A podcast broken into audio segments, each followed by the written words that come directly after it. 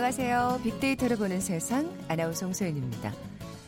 자, 오늘 가을로 접어든다는 입추죠. 근데 입추가 맞는 건지 찜통더위는 오늘도 이어지고 있습니다.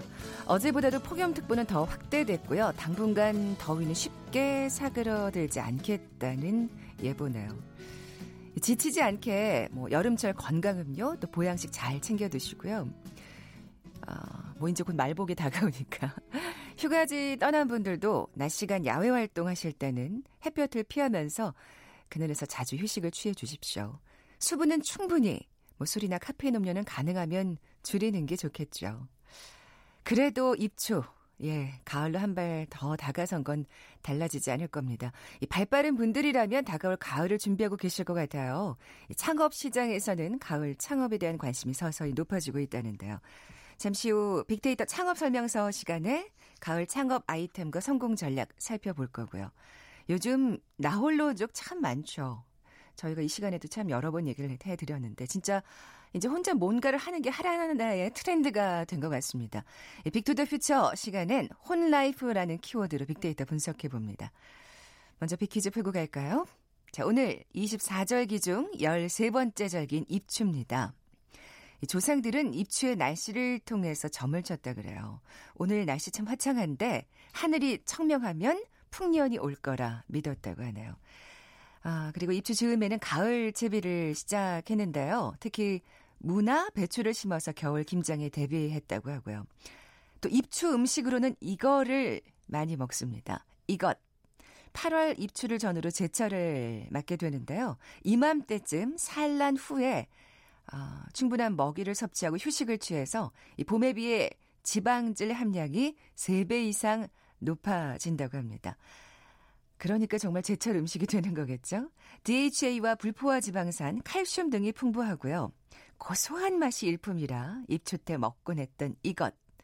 집 나간 며느리도 돌아오게 한다는 이것.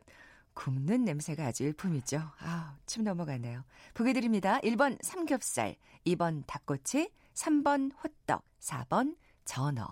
오늘 당첨되신 두 분께 커피와 도넛 모바일 쿠폰 드립니다. 정답 아시는 분들 휴대전화 문자 메시지 지역번호 없이 샵 9730, 샵 9730입니다. 짧은 글은 50원, 긴 글은 100원의 정보 이용료가 부과됩니다.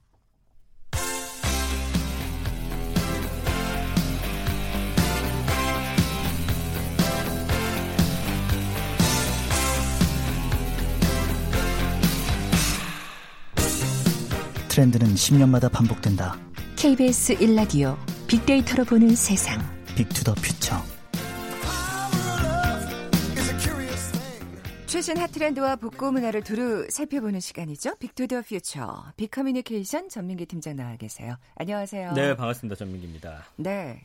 이제 뭐 혼밥, 혼술 뭐 이런 걸 다 넘어서서 혼 life라는 이제 맞아요. 어떻게 보면 모든 걸 총칭하는 단어가 예. 네. 뭐 하나의 트렌드가 된 셈이죠. 네. 그래서 혼자 하는 활동 자체가 제가 3년 전쯤에 이 빅데이터로 보는 세상에서 혼밥 혼술에 대해서 방송한 게 한 번 있어서 이제 원고를 쭉 봤더니 네. 그때하고 지금하고도 벌써 많이 바뀌었더라고요. 아. 네, 그때도 약간 요즘 혼밥 혼술하는 사람들이 많아진대요. 약간 이런 느낌이었는데 이제 와서 보니까 혼자 무언가를 한다라는 게 어떤 거부감이나 어색함이 많이 네. 사라졌어요. 3년 사이에. 음. 그래서 이 언급량 혼자 하는 활동을 좀 봤더니 뭐 키워드들 중에 혼밥, 혼술 그때는 3년 전엔 이 정도에서 끝났었는데 네. 이제는 혼행이라고 해서 혼자 여행 떠나는 거. 아. 혼영이라고 해서 혼자 영화 보는 거.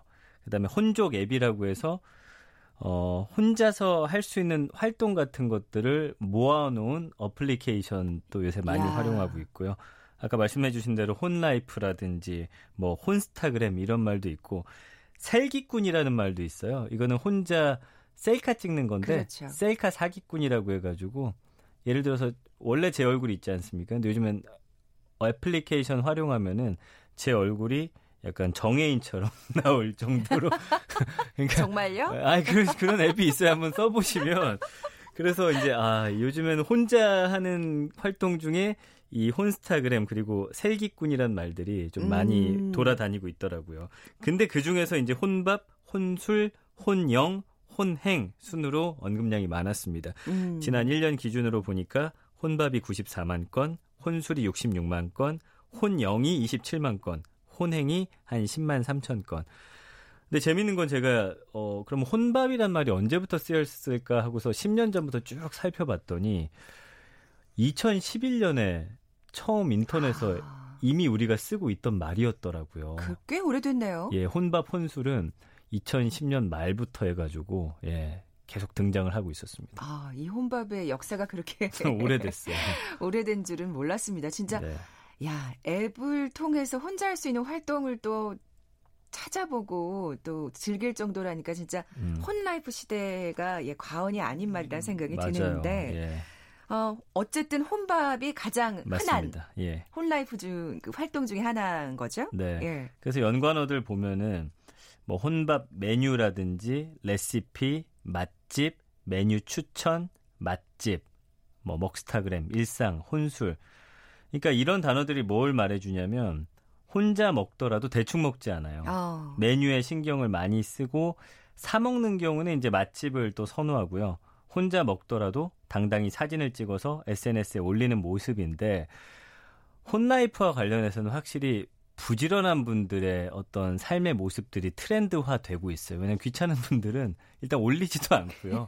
어, 뭐 내가 귀찮아서 뭐 대충 이렇게 먹었어요. 올리는 것 자체가 그렇죠. 거의 없다 보니까. 뭐 발품 팔아서 맛집을 굳이 혼자 찾아가지도 않으실 것 같고. 맞아요. 그래서 네. 어쨌든 이런 모습들이 좀 부지런하게 혼자 하더라도 좀 제대로 하겠다는 이런 분들이 많아지면서 음. 언급량이 확 올라가고 있고요.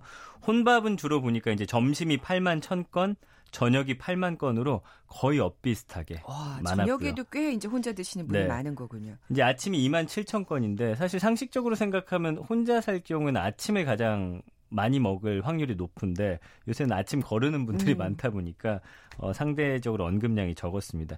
이제 재밌는 건 혼밥 메뉴로 가장 많이 등장하는 음식인데 정말 다양하더라고요. 밥이 1위, 고기가 2위, 그 다음 쭉 한번 나열해 볼게요. 김치, 떡볶이, 라면, 초밥, 파스타, 맥주, 찌개, 돈가스, 비빔밥, 볶음밥, 스테이크, 쌀국수, 치킨, 삼겹살, 커피, 튀김. 아니 다 모든 네. 음식에 다 망라돼 있는 거네요. 그러니까 네. 이제는 사실 혼자 못 먹는 음식이 없다고 봐야 되는 거예요. 일상화된 모습이라고 네. 봐야 되겠네요. 진짜. 그래서 2011년 당시 봤더니 라면 김밥이 그때는 거의 대부분을 차지하더라고요. 네, 빨리 먹고 이제 일어서려는. 그렇죠. 네. 그러니까 혼밥에 대한 인식이 얼마나 많이 바뀌었는지 음. 알 수가 있겠더라고요. 아, 뭐 혼자 있어도 제대로 즐기겠다. 저는 그건 정말 예 인생을 살아가는 또 멋진 태도가 아닐까. 맞아요. 그런 생각이 드는데, 그러니까 혼자 밥을 먹는 거에 대한 어떤 반응도 굉장히 달라진 거네요. 이게 2011년하고 네. 비교하면 참 재밌어요. 2011년 보면 감성어가 단순했습니다. 괜찮다, 먹기 싫다, 외롭다예요. 그러니까 그때 당시에는 혼자 밥 먹는 게 안 괜찮은 일이었던 거예요. 그러니까 불가피해서 어쩔 수 없이. 맞아요. 네. 굉장히 어떤 같이 먹을 사람이 없거나 음. 피치 못하게 네. 진짜 혼자 먹게 되는 거였는데 이제는 감성어 긍부정 비율 보면 66.3 대 13.4예요. 긍정 감성어 좋다, 맛있다. JMT라고 해서 이제 뭐 이거는 방송에서 좀 쓰, 써도 되는지 모르겠는데 하여튼 무슨 무슨 맛행 해가지고 아, 너무 맛있다라는 네네. 네. 반응. 잘 먹었다, 즐기다.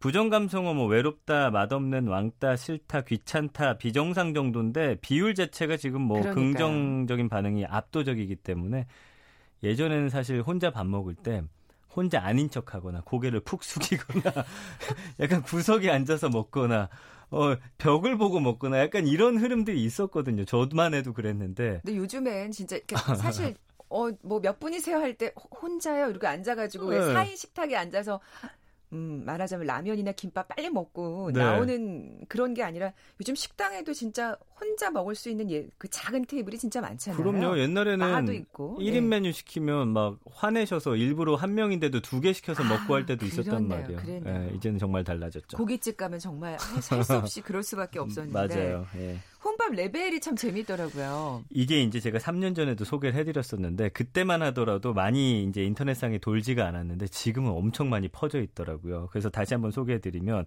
혼자 밥 먹는 것도 이제 약간 도장 깨기 느낌으로 게임처럼 즐기고 있는데 레벨 첫 번째 편의점에서 밥 먹기. 음. 두 번째가 학생 식당에서 혼자 밥 먹기.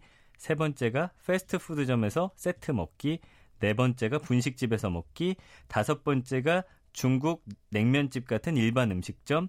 여섯 번째가 맛집에서 밥 먹기, 일곱 번째가 패밀리 레스토랑에서 밥 먹기, 여덟 번째가 고깃집, 횟집에서 혼자 밥 먹기.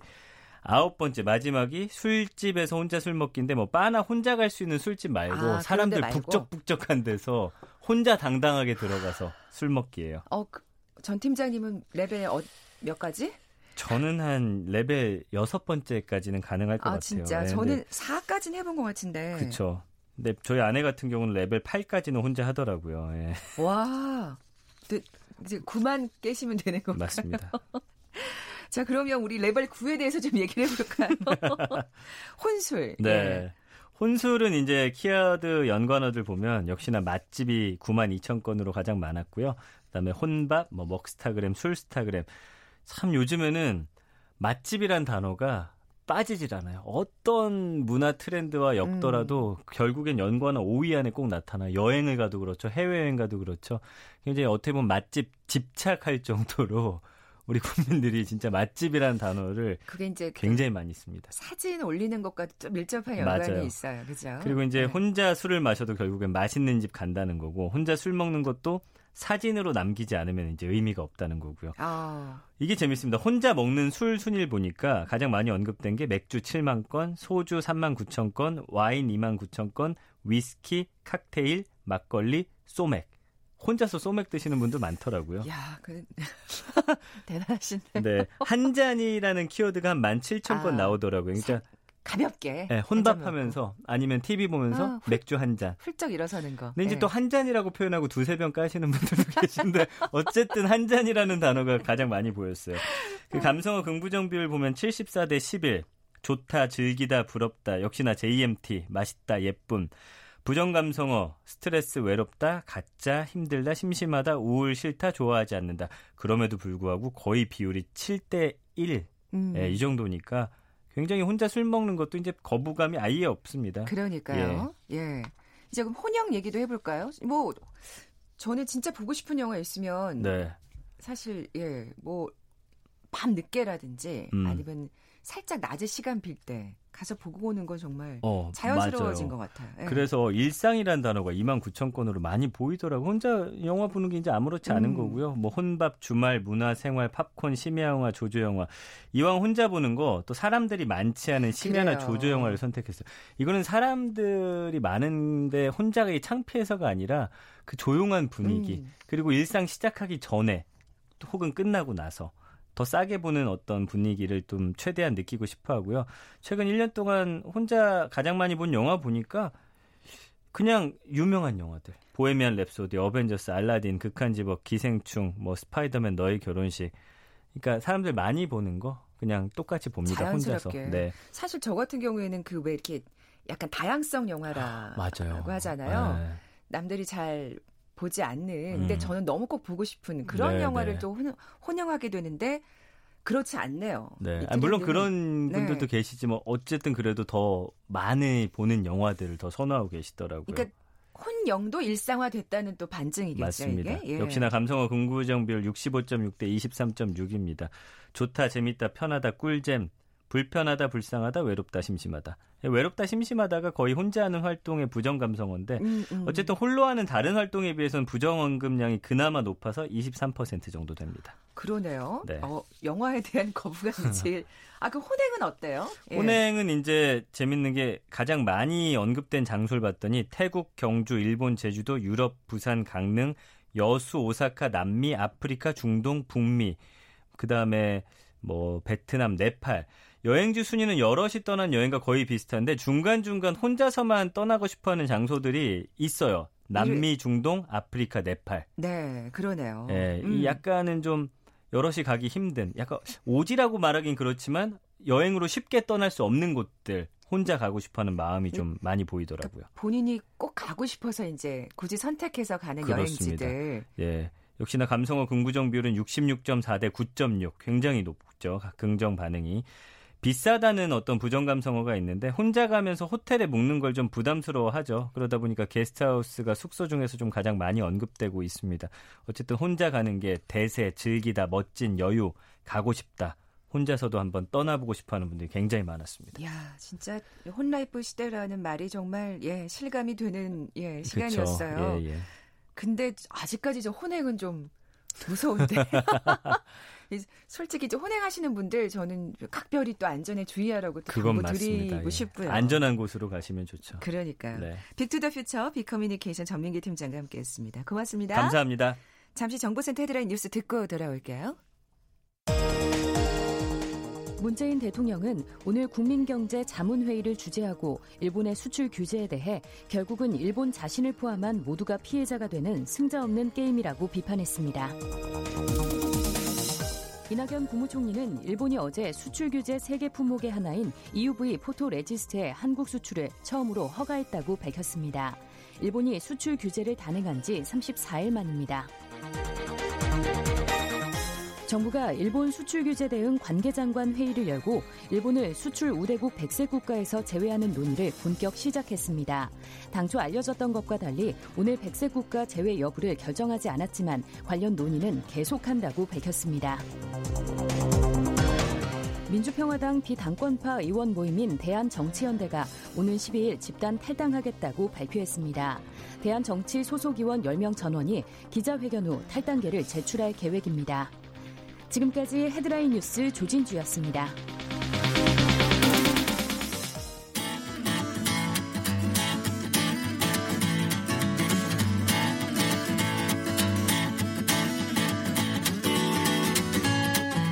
빅데이터에서 발견한 신의 한 수. KBS 일라디오 빅데이터로 보는 세상. 빅데이터 창업 설명서. social 분석을 통한 소상공인 투자 전략을 소개하는 시간이죠. 빅데이터 창업 설명서 창업 컨설턴트 창업피아의 이용구 대표 나와 계세요. 안녕하세요. 네, 안녕하세요. 네. 네, 아이고 입추입니다. 네, 입추입니다. Big 퀴즈 내주세요. 네. 자, 오늘은 24절기 중에 13번째 절기인 입추입니다. 어, 입추 즈음에는 가을 채비를 시작했는데요.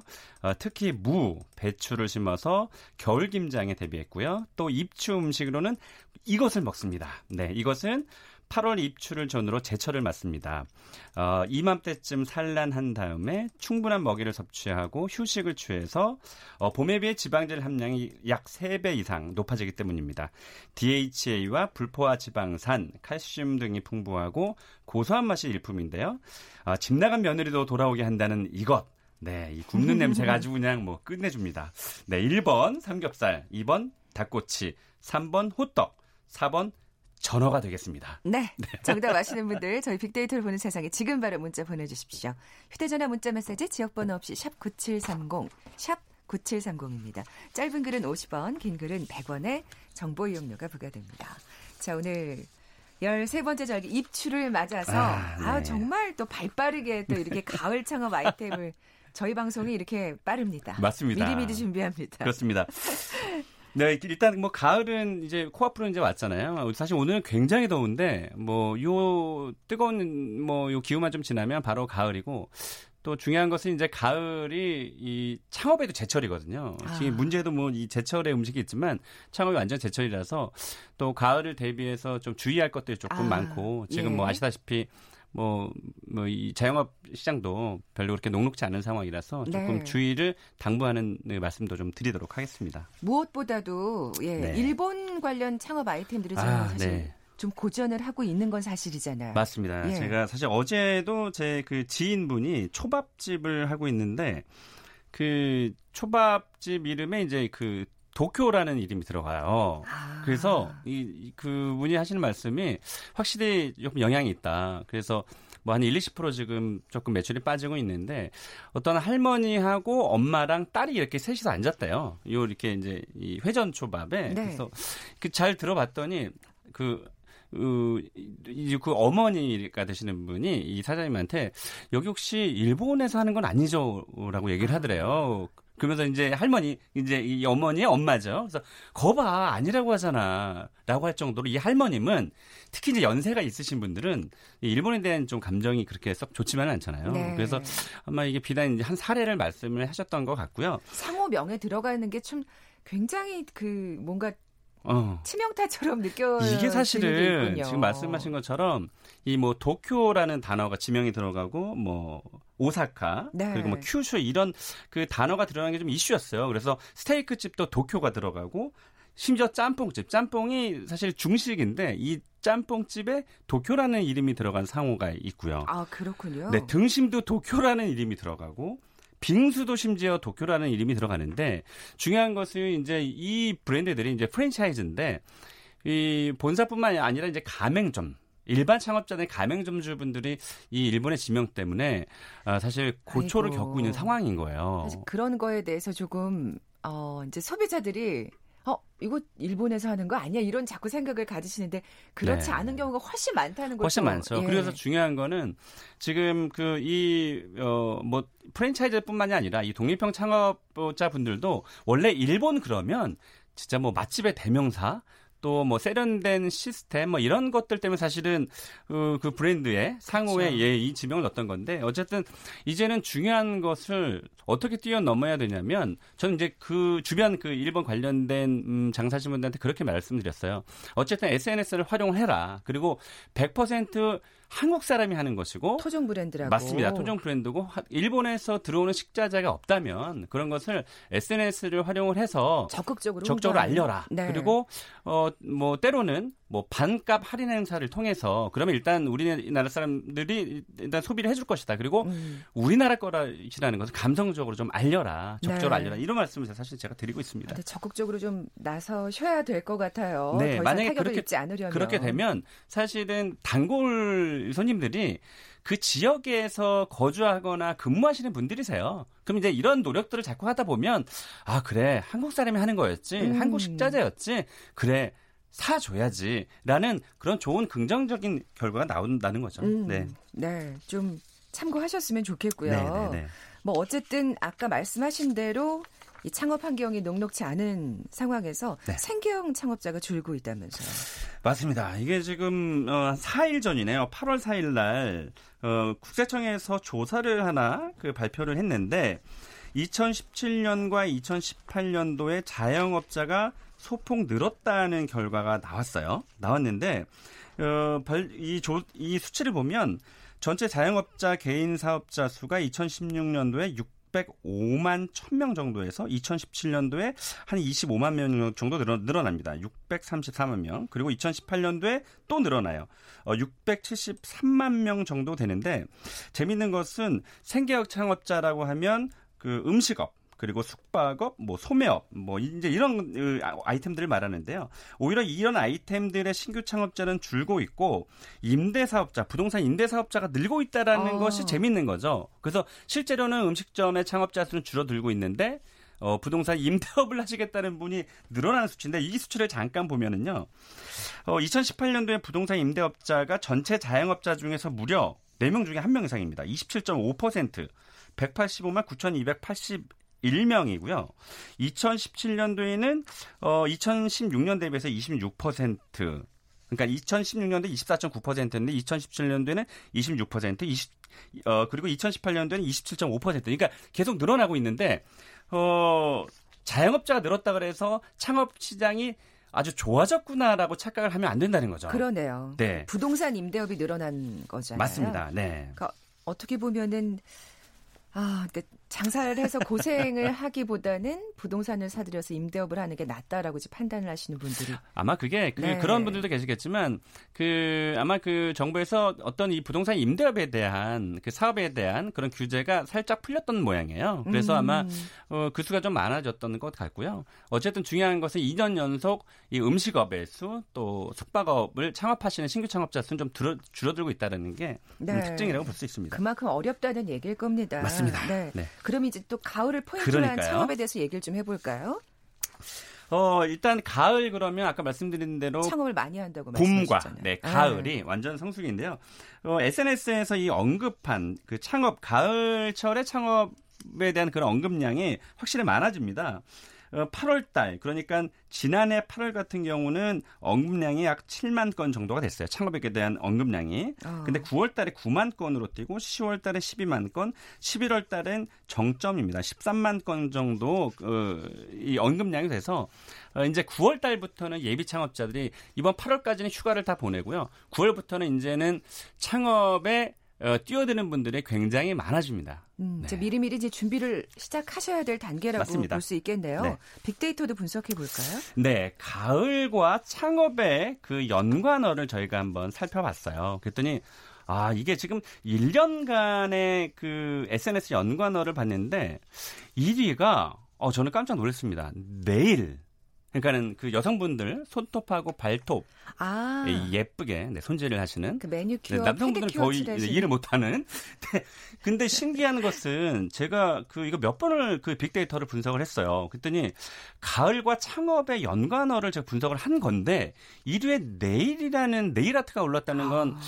어, 현재 지금 1인 가구 특히 여성들이 이 포미족이라는 단어는 이제 우리가 알고 있잖아요. 그러니까 자기 자신에게 뭔가 예쁨을 추구하고 하는 것들이 이 빅데이터 상에서도 지금 나타나고요. 그러니까 사실 뭐 남자분들은 잘 이해 못한다고 하시지만, 음. 그러니까 뭐 아주 비싼 돈을 들이지 않고 굉장히 그 뭐라 그럴까요 분위기를 네. 바꿀 네. 수 있는 네. refresh라 그러잖아요. 영어 단어를 표현하면. 네네. 그럴 수 있는 아주 효과적인 아이템이에요. 이 그게 매니큐어, 페디큐어가. 그게 저는 이 네일 1위의 네일이고요. 6위의 네일 아트 또 1, 11위의 젤 네일 어, 아, 그, 네. 그리고 맞습니다. 그리고 20위의 네일샵. 저는 이 네일이라는 걸 보고 아 확실히 소비 저는 오늘 창업 아이템 가지고 말씀드리지만 이 소비의 환경이 확실히 자기 자신에게 투자하는 음. 이런 창업 아이템이 확실히 잘 될 수밖에 없다라는 그런 이 빅데이터 상에서 그런 것이 나타났어요. 네. 어, 그래서 사실 이 가을하고 창업을 묶었는데 어떻게 이래 내일이 올라올까라는 것을 보고 어, 음식업에만 사실 집중되어 있는 우리 음. 그 창업 환경에 이런 서비스업이나 그 판매업도 한번 어, 돌아볼 만하다. 라는 그 이 자료 결과인 것 같습니다. 네. 네. 뭐 가을에 그러면 창업하기 좋은 뭐 아이템들 얘기를 네. 좀 해볼까요? 네, 역시나 그 뭐 뭐 지금 서비스업 판매 말씀을 드려도 역시 외식 창업이라는 단어가 이 창업 연관어에 상위 랭크가 되어 있는데요. 맞습니다. 예. 그래서 그 가을에 제철인 음식들을 가지고 또 창업을 어, 하시는 것도 뭐 효과적인 방법일 수 있습니다. 뭐 굴, 우리 저는 사실 굴대장인데요. 별명 굴대장입니다. 9월에서 2월까지가 성수기라서 뭐 굴 그리고 또 게, 네. 또 고등어, 뭐 갈치 대하, 전복 이런 해산물들이 이제 가을에 네, 빅히트를 치고 있는 음. 아이템들인데 어 이거 한 번쯤은 꼭 먹게 되는 맞습니다. 가을에. 그래서 제가 이것을 보면서 왜 그 한동안 한 10여 년쯤인가요? 조개찜과 조개구이가 뭐 그 창업 아이템으로 완전 대박을 친 그 적이 있었어요. 근데 최근에 보시면 물론 이제 가을과 겨울에 조금 더 집중되는 아이템이기도 한데 10여 제가 이 방송을 하면서 항상 말씀드리는 게 10년 전에 잘 됐던 아이템을 한번 다시 끄집어내면 그 10년 주기라고 말씀하셨잖아요. 네. 네. 뭐가 또 떠오르셨어요? 전 꼬막. 그렇습니다. 꼬막은 최근에 또 꼬막 비빔밥으로 또 인기가 많았잖아요. 그래서 네. 어, 지금 음, 사실 일본 아이템이 조금 음, 저조하다면 어, 이런 그 꼬막이라든지 네. 또 굴이라든지 이런 해산물로 뭐 그런 조개찜 같은 것도 좀 해볼 만하고요. 또 감자가 또 제철이라서 감자 아. 관련된 뭐 감자전이라든지 뭐 그런 아이템들도 틈새 아이템으로 볼 수 있겠습니다. 네. 네. 어, 지금까지 창업 컨설턴트 창업피아의 시간이 이용구, 없군요. 이용구 대표와 함께 좀 예, 앞서서 가을 네. 창업 아이템 좀 살펴봤습니다. 고맙습니다. 네, 고맙습니다. 커피와 도넛 모바일 쿠폰 받으실 두 분입니다. 정답 전어 맞춰주셨어요. 어, 응급실 신세진 게 생각난다고 가시가 걸리셨었다고 8330님. 그래도 또 먹고 싶네요라고 문자 보내주셨고요.